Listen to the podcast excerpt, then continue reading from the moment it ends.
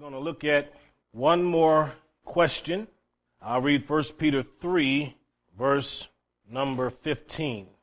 It says, Sanctify the Lord God in your hearts and be ready always to give an answer to every man that asketh you a reason of the hope that is in you with meekness and fear. In the last few weeks, we have been examining a number of different questions, the point of which is to provide some simple answers and to be able to give us some kind of foundation for our witness when we're talking with people.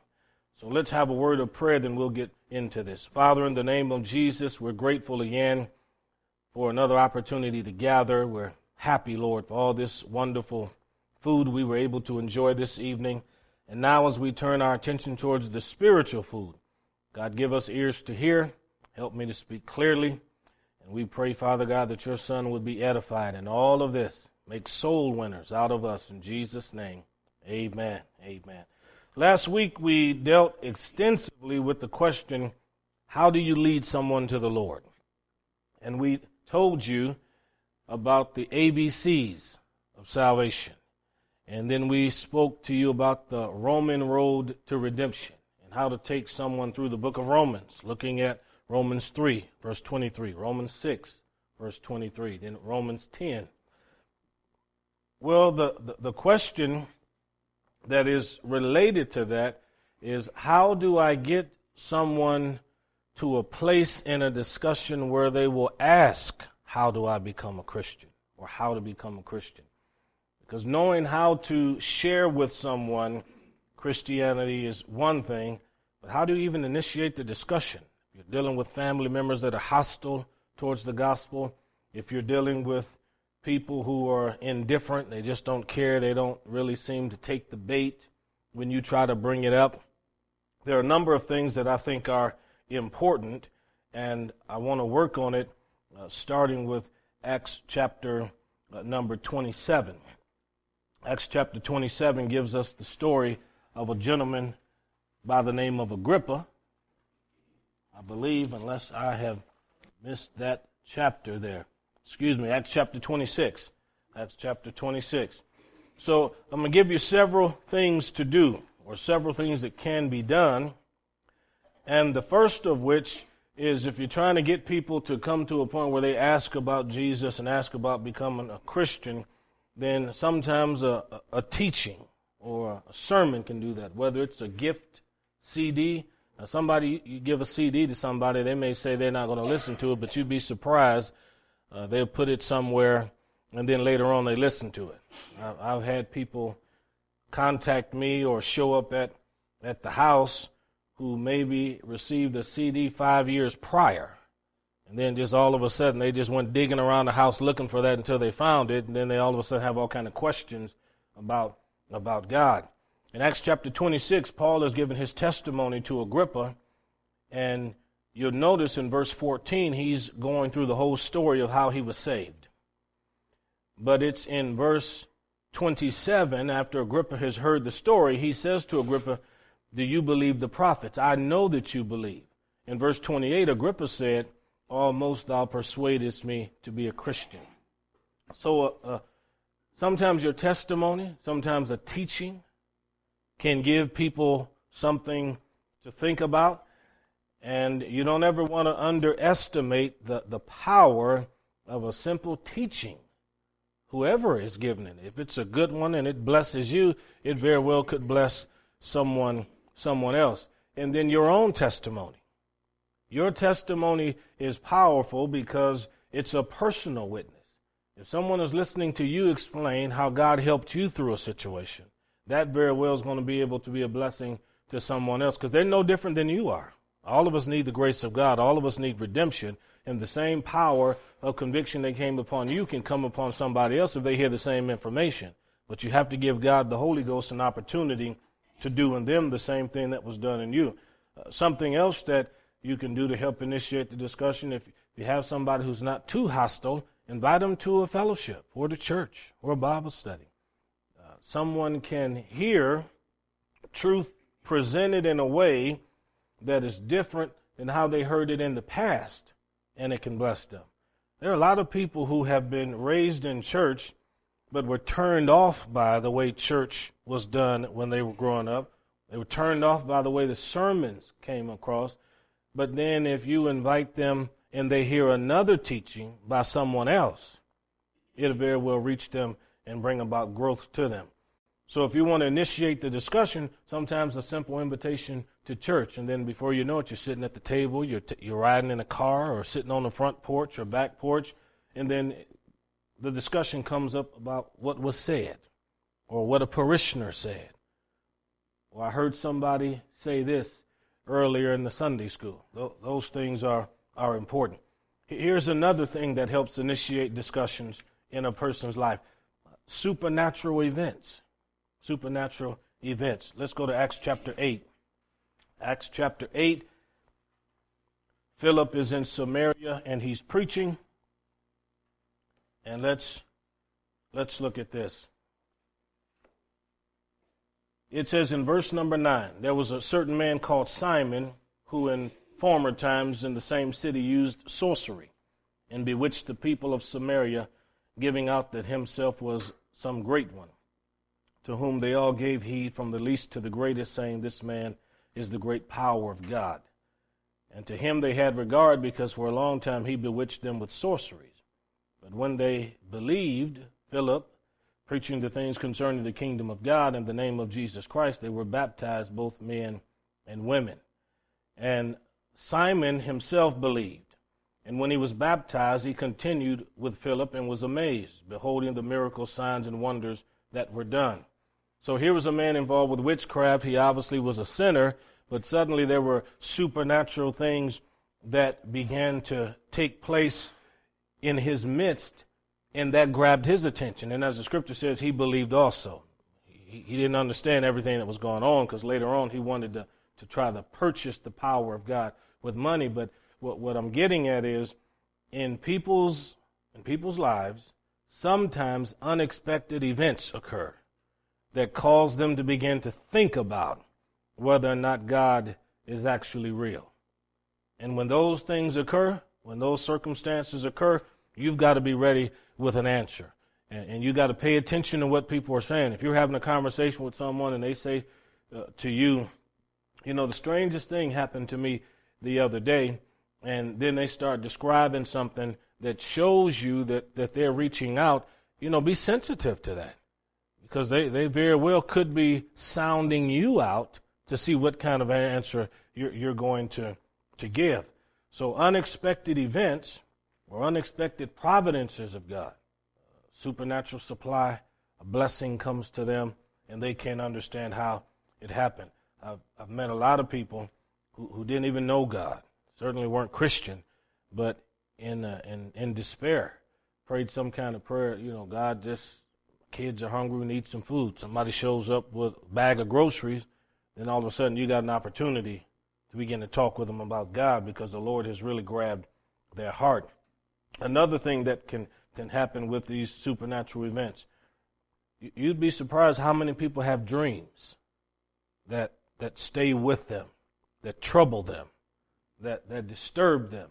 And if you can ever get some people to really open up, They'll tell you about dreams they had 20 years ago and they can still remember every detail of it. They don't understand it, but they can tell you all about it. And if you have some some uh, idea of Scripture, then you can sometimes let them know that God has a lot of different ways of talking to you, and that very well could be could be one of them. When when you when you go to sleep at night, God can communicate a lot in a dream or in a vision.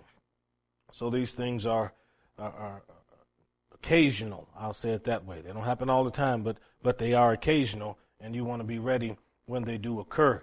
If you're sitting with someone and you know they, they come out and they say something like, you know, I had a dream that I saw one of my kids in a coffin. I just don't know what to make of that, you see.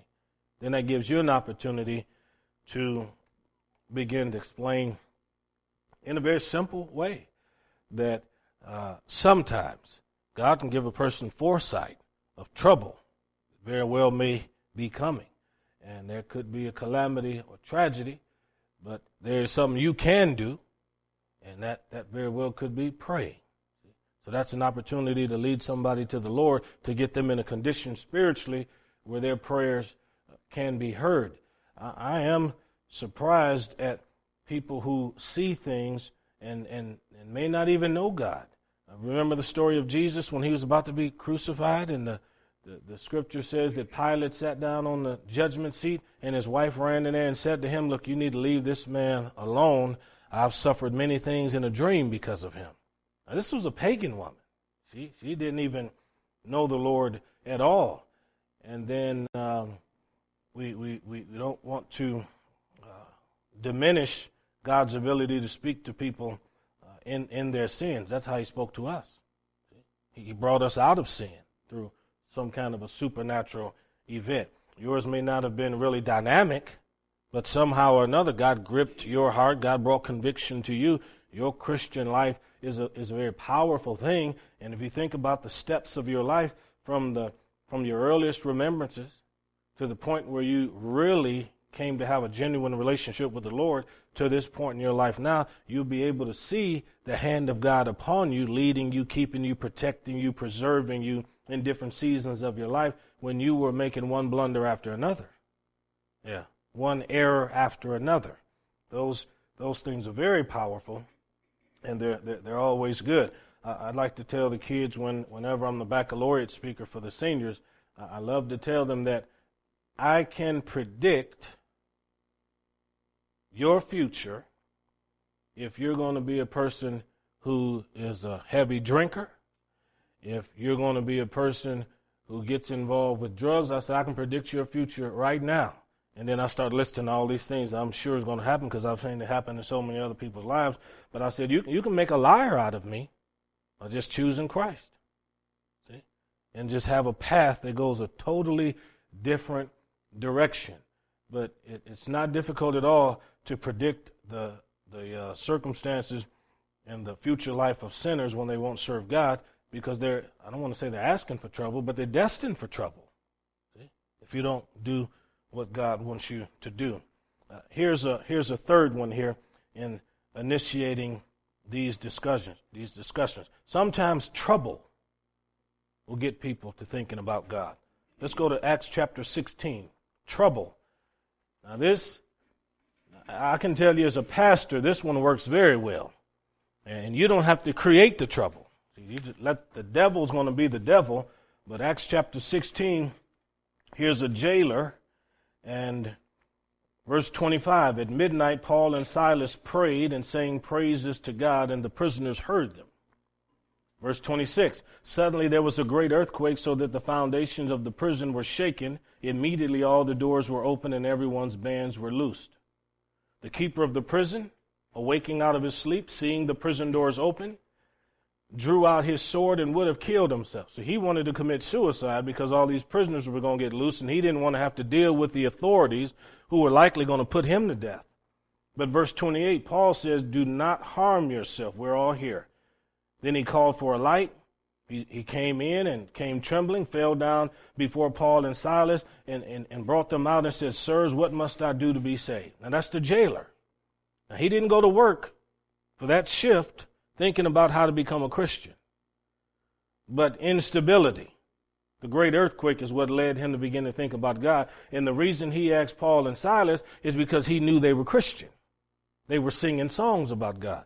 So that the life that you live, even though people may not converse with you about your faith, they may not ask you about church, they might ask you about your testimony, given the right circumstances, they'll ask you in a hurry. Yeah. They'll ask you in a hurry. And that's usually how it happens. People start asking you questions about God at a moment where you're typically not prepared.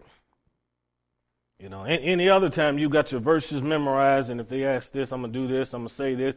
And then all of a sudden you're in a grocery store and you're walking down the aisle pushing the cart, and then somebody comes up behind and says, My life is a mess. I'm 50 years old and everything's falling apart.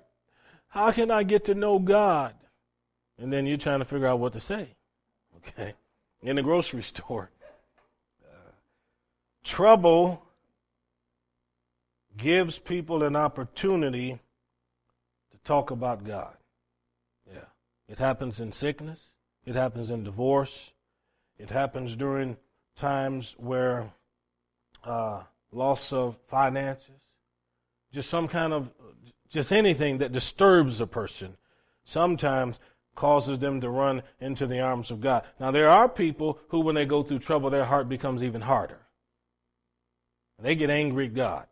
And I've met a lot of people who got angry with God who didn't even want a relationship with God before they were mad.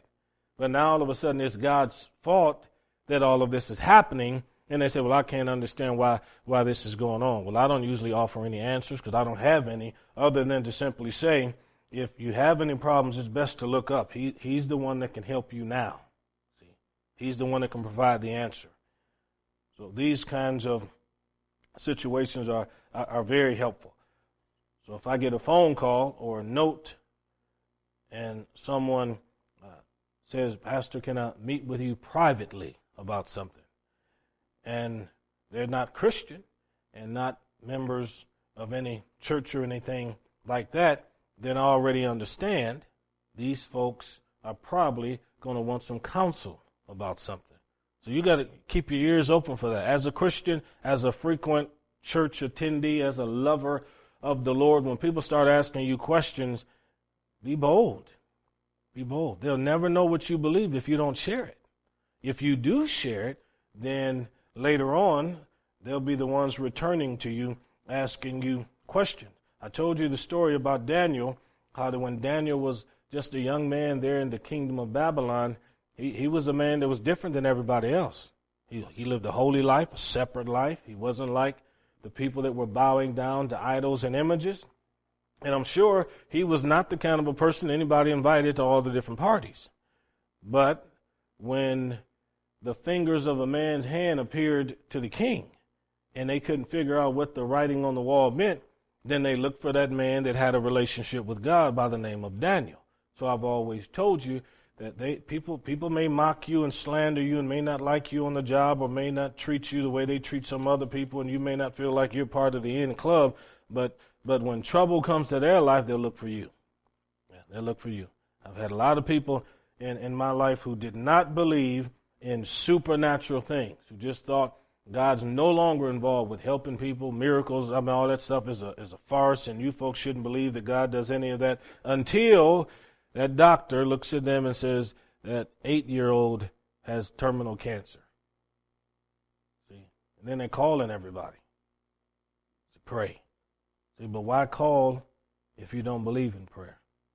But if I'm in trouble, I'm calling all of you who do believe in prayer. I'm saying, look, I'm in trouble. My wife's in trouble. We need help. And we're not calling everybody because we don't believe. We're calling everybody because we expect everybody to pray just like we're going to pray. Please ask God to intervene. And don't be ashamed about that. Yeah. Expect great things from God. Okay, here's something else that will initiate uh, discussion with Christians uh, changes in a person's behavior. When a person becomes a Christian and there's just this radical shift in how they've been acting, that will get people to wondering what is going on. Mark chapter 5 tells the story of a man possessed of the devil. It says he lived in the cemetery. He would cut himself with, with rocks. But when he was healed by the Lord, it said the whole town came out to see this man sitting there clothed because he was running around naked in the, in amongst the tombstone. But now he's sitting there clothed and in his right mind. When a person's behavior changes, the, the man or woman that you know spent year after year, every night in the saloon, as often as they could. Didn't even want to go home, just sat there until they were sloppy drunk and they had to close the door and tell him or her to go home. When that person suddenly does a 180 and it's a change in their life, then people start asking, well, what, what in the world happened to him or to her? That initiates discussion. And even if it's not somebody that you knew, or if it is somebody you knew, the moment it comes up and people start talking about it, that's an opportunity to witness. That's what happens when Jesus comes into a person's life and changes them, transforms them. The Lord can put them in an altogether different uh, lifestyle pattern. Some of the meanest people on the planet have become Christian and became some of the sweetest people. And I've heard some people who've been Christian for a long time say to me, Pastor, you would not have wanted to know me before I was Christian. I was very, very bad, very mean. My language was terrible. Now, having known some people as I've known them, I would never even think that could even be possible because I've only known the Christian side of them. But there's all this stuff back there that's under the blood, and, and now that since they've made that change, it, it has worked out in their favor, and other people in the family in France have come to know the Lord. So a, a radical change in a person's behavior. Now, that's what happened in our family. I was the first one in my immediate family to genuinely become a, a, a lover of the Lord Jesus Christ. And, and, and I was absolutely uh, a fanatic. I just I didn't know any better. And, and, when I when I got saved, chasing after that little girl in junior high school, and um, then my, my family thought I pretty much lost my mind. And I had, you know, I had, because I, all I had known was Grandma's Baptist Church. I'd gone there with her a few times, but with this little girl, she was from a holiness church, and it was a Pentecostal church. And, and so, you know, the Baptist church, you'd have some drums and you'd have an organ, had to have an organ. And, and, and then the preacher would get up and preach, and, and then he'd get to the end, and in his sermon, he'd start singing and preaching in his sermon, and all the, the older ladies, the mothers in the church, they always had them big hats that were like two feet tall, and had to lean over to the side to see what's going on up in the pulpit. And, and all the ladies in church would go to rocking back and forth as the preacher was finishing up his sermon. And then the ladies would get up and then they just start falling out all over the altar. And then the men and the ladies would come and put a towel over their, their legs and all of that stuff. I was in the Baptist church. Well, I went, I went to this, this other church with, uh, chasing after this little girl because I wanted to get to know her. And we got into this little church, I don't think it was even a third of what, what this here is. And I thought when we came in that door, I'm to grab her by the hand, sit on that back pew, put my arm around her, and sweet talk her. That's what I thought. Yep, I wasn't a church guy, I didn't even understand. She, she, she did grab my hand. I was happy. She walked me down the center aisle and put me right there on that front pew in front of the preacher. And, and that preacher, I don't care what his notes were that morning, he changed them when he saw me, I'm sure. And he, he, he looked at me. He said, "There's a sinner on the line today, and we're going to draw him in." So he he he got the service going. Testimony services started going. Now I described to you Grandma's Baptist Church, but I'd never been in church service like this one.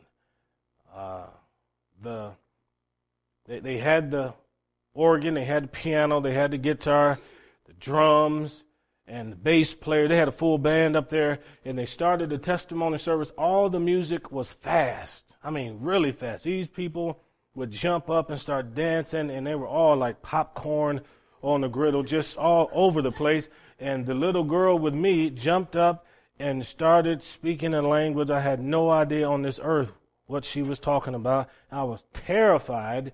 And, and, and then somebody else got up and gave an interpretation of what she was saying. Then they all start shouting again. And, and, I, and, and the preacher took off running around the church and ran out the back door. I said, There's nobody to get us out of here now. Said, oh, oh, Lord. Oh, my. But, but here's the thing when the, when the preacher preached, I never would look at him. I just, I, you know, I just, I knew I was a sinner. I just, I felt unclean as the man was preaching. So he, he's preaching the gospel. I looked at the floor and the wall and the ceiling and I'm all over the place, but I'm listening to everything he says. So we get out of that service, we get in that car, and they drive me all the way back to the east side of Cleveland. I walked into that house. I was so just broken, uh, just sad, and uh, asked my mom if we had a Bible. She said we have a Bible. I took the Bible, went upstairs, got down on my knees, went back to that verse that he preached on, and became a Christian. See, radical change. And and and, and when I say radical change, I went overboard, folks. I mean, I, I became a Christian. I, I got rid of every secular cassette tape that I had. I, I, I didn't even want to see anything had to do too much with television. That young lady, she started discipling me. Church became everything to me. If I could have gone every day of the week, I would have been there. Language changed. I mean, just, just everything about me changed. And so naturally, people are asking questions. What happened? What happened to Daryl? You know, what happened to Daryl?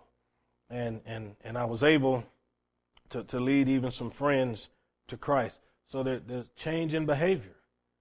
Now, this isn't always the case, but sometimes if if people don't ask us what makes us different than them, then maybe we are no different than them. See, there should be something. There's no way I should be able to spend two or three hours with you in one day and not know you're a Christian. It just it shouldn't it shouldn't happen.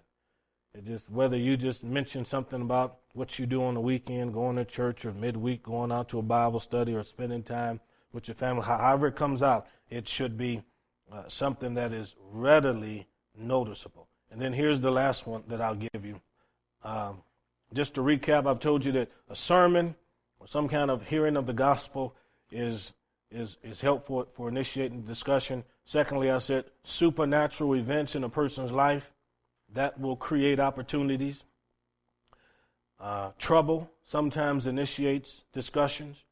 Some of these you don't have any control over, but you take advantage of them as they arise. And then the fourth thing, just changes in somebody's behavior.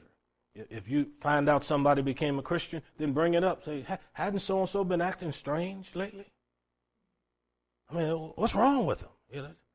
You know, and if, and then, and that can that can get it going because I had I had a, a Catholic man uh, told me no I think he was my boss in, in Turkey and and he was telling me as fanatical as I was he said you I had religion all my life never affected me the way it's affected you that's what he told me he said, it's never affected me like it has you.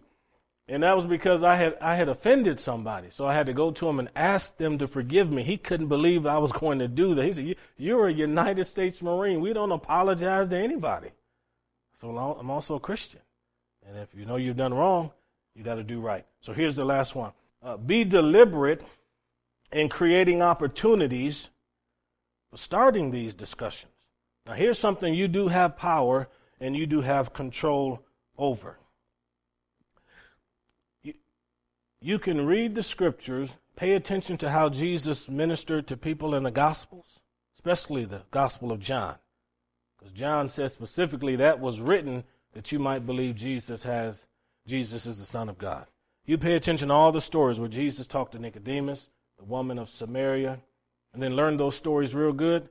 Then when you're witnessing and talking to other people, you can take those same principles, those same teachings, and apply them to other people. Uh, something else you can do, and, and I've done this plenty of times, t- telling parents this: if, if, you know your parents, your grand, the grandparents aren't serving God, then use your kids to get at the grandparents. You say, how, how do you do that? You, you, this is how you do it. You, you tell the little boy, the little girl, now when you're up there in grandma and grandpa's lap, you, you look, I want you, sometime I want you to look grandma, grandpa in the, in the face, and I want you to say, Grandpa, do you love Jesus? Yeah. I'm talking about creating situations. And, and when, and, and then you tell the kid, now, if, if, if grandpa says no, then you ask why. And if grandpa says yes, so how, how come I, how come I don't see you act like everybody else that loves Jesus? And if you're there when this conversation starts, then, then as a parent, you, you make sure you have some answers to help your kid. Don't worry about helping your, your, your parents because they're already going to be turning red and ready to just say, floor, open up and let me in. I mean, they're, they're going to want to go anywhere other than where that kid is. But the whole point is you want to start the discussion. You want to create, create the, the dialogue, and you have control over that. A lot of family members don't like to witness to family members because we've all known each other so long and we all know each other's past. So how you know how do you how in the world do you talk to your sibling about the things of the Lord when all they're going to do is throw up in your face, well, you're this self righteous, this, and I remember you before you start serving God. Don't act like you're better than me, and that kind of a thing. So when, when that comes up, you, you, can, you can disarm them. You know, if, a, if, a, if, a, if an adult, uh, adult child says to their parent, well, what makes you think your religion is the right way and you think Christianity is the only way? You haven't always been good. You've made a lot of bad decisions. Just go ahead and disarm them and say, You are absolutely right. I've made a lot of bad decisions. But the difference is, I acknowledge them because God has shown them to me, and I'm trying to do better now. See that that helps. Uh, that helps go a whole a whole uh, long distance in trying to witness the family members. Just going back and forth arguing about who's better, that's that's not going anywhere. They're not going to listen because they don't they don't respect the person. But the moment you you begin to show them that the change that has occurred in your life has affected the way you interact with them, then that's going to be a powerful thing too. Uh, another thing you can do, which is very often used, and that is invite that preacher to family gatherings. Now, I'm serious. Now, that, is if it's a preacher that knows God. You, you invite the wrong person to the wrong family gathering, I'm telling you, you're going to turn a whole lot of people off to who Jesus is, without a doubt. But I have told family members through the years over and over again you get me there for some week day gathering or some time when everybody's together, and I don't care how mean spirited so and so is, I'll end up talking with them. Because what happens is when you invite a preacher to a family gathering, everybody finds out they're a preacher, so they expect a preacher to talk about God. So I just go ahead and fulfill their expectations. Yeah. And I've had I've had had family members try to prep me and say, "Well, Pastor, so and so is an atheist, and they don't care nothing about God, and, and I'm just sure that, that they're going to say stuff that's not going to be nice." I say, "Don't you worry about that at all." And whenever I get around someone who suddenly, when I get in their presence, they become vulgar and they start saying stuff that's not nice, then I'll just kind of tactfully go out of my way and, and make it known. Well, since you know you you're going out of your way to say all of these things. You obviously want to talk about God, so let's have the conversation. Let's talk about it. But people, if they have the right witness, they'll talk about it and believe. I've had a lot of family members tell me things as, as a pastor that they never even tell their own family members. And then I've had a lot of family members that are in other states or other parts of Nebraska who then later on, because of initial relationship at a family gathering, end up calling me asking for advice and counsel about different things. Relationship is a powerful thing. So, so take advantage of that. When, when you have someone that knows the Lord, uh, get them adult kids in contact with them. Get them grandkids, them nieces and nephews. Get them grandparents involved because they can then meet someone who genuinely loves God and they'll understand even more why you're the way you are. So create circumstances. Uh, I'll finish with this. This is how my brothers, my sister, and I, how we worked on my dad. My dad was a very hard man, and he had a lot, a lot of sin in his life. I mean, no more than anybody else, but just the kind of sins that just hardened his heart. But when he was dealing with that cancer, and I, I didn't know how he was going to respond to me coming home to talk to him about God, but I knew I had to go home and talk to him about God. Some of you remember I was asking for your prayers when I went back that fall to have that dialogue where I was talking with my, my siblings beforehand. I said, Now look, I'm only going to be home for X amount of days. I need an opportunity to be alone with him so I can talk with him. And we were going back and forth about who ought to be the one to uh, talk with him. And of course, my siblings, they said, look, you're a preacher, you're a professional talker. So you, this, this, is what you ought to do. We, we, we'll let you handle this. I said, okay. And so I got all the way down to the final day. Folks were there, and I'm sitting in the uh, room, and the, the doctor's in there, the nurses in there, my dad's roommate is in there, but we got the curtain pulled, and I'm counting the counting the minutes down because I've got to be gone probably in about 45 minutes to get on the road. And so the doctor is talking about the cancer, the surgery that he needs, and all of that. And when the doctor was done explaining all of that, then I saw my I saw my entrance. That doctor turned and walked out. I said, Dad, I said, the doctor has talked to you about your physical condition. I said, I need to talk to you now about your spiritual condition. And I started in. And I told him the story about the lady that came to Jesus, and she was just so ashamed of her lifestyle that she just put her face down on Jesus' feet and just bathed his feet with, with her tears. I said, she just didn't even feel worthy to look up at him. And I told my dad, I said, though you've committed a whole lot of sins, I said, you, you should not think that God won't forgive you right now. I said, and this is the main reason I came home. You know, I said, I'm, I'm very interested in what's going on with your sickness, but your soul is more important to me. And he, he kind of stared off in the distance and he said, I, I knew this conversation was coming. See, trouble. See, trouble get people thinking about this stuff. And so I continued witnessing to him for about another seven minutes or so. And then I said, Dad, no better time than now for you to pray and ask Jesus to come into your heart. He said, Can I do that right here? He said, I, th- I think I need to be in the church and go down the aisle and go down the altar. I said, You don't need to do that, Dad. I said, The altar's right here in this bed where you are right now.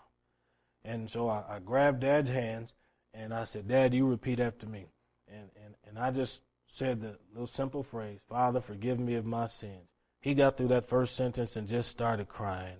And I'd never in my life seen my dad cry. Never seen that man cry. He's in that bed shaking and weeping as he's just repeating after me.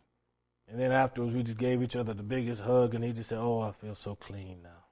See, so much stuff back there in that past just weigh a person down. But then when God washes your insides, you feel totally different. But you know what? We had to create the circumstances. We had to create the circumstances. I could have just said, you know what?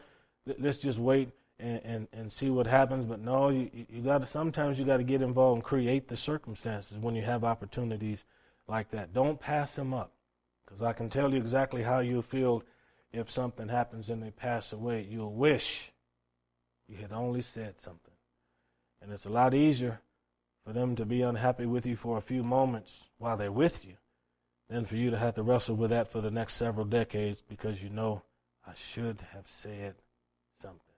Yeah, I've had that happen too. You know, just oh, I wish I would have got to that person. Wow, you know. Let's have a word of prayer.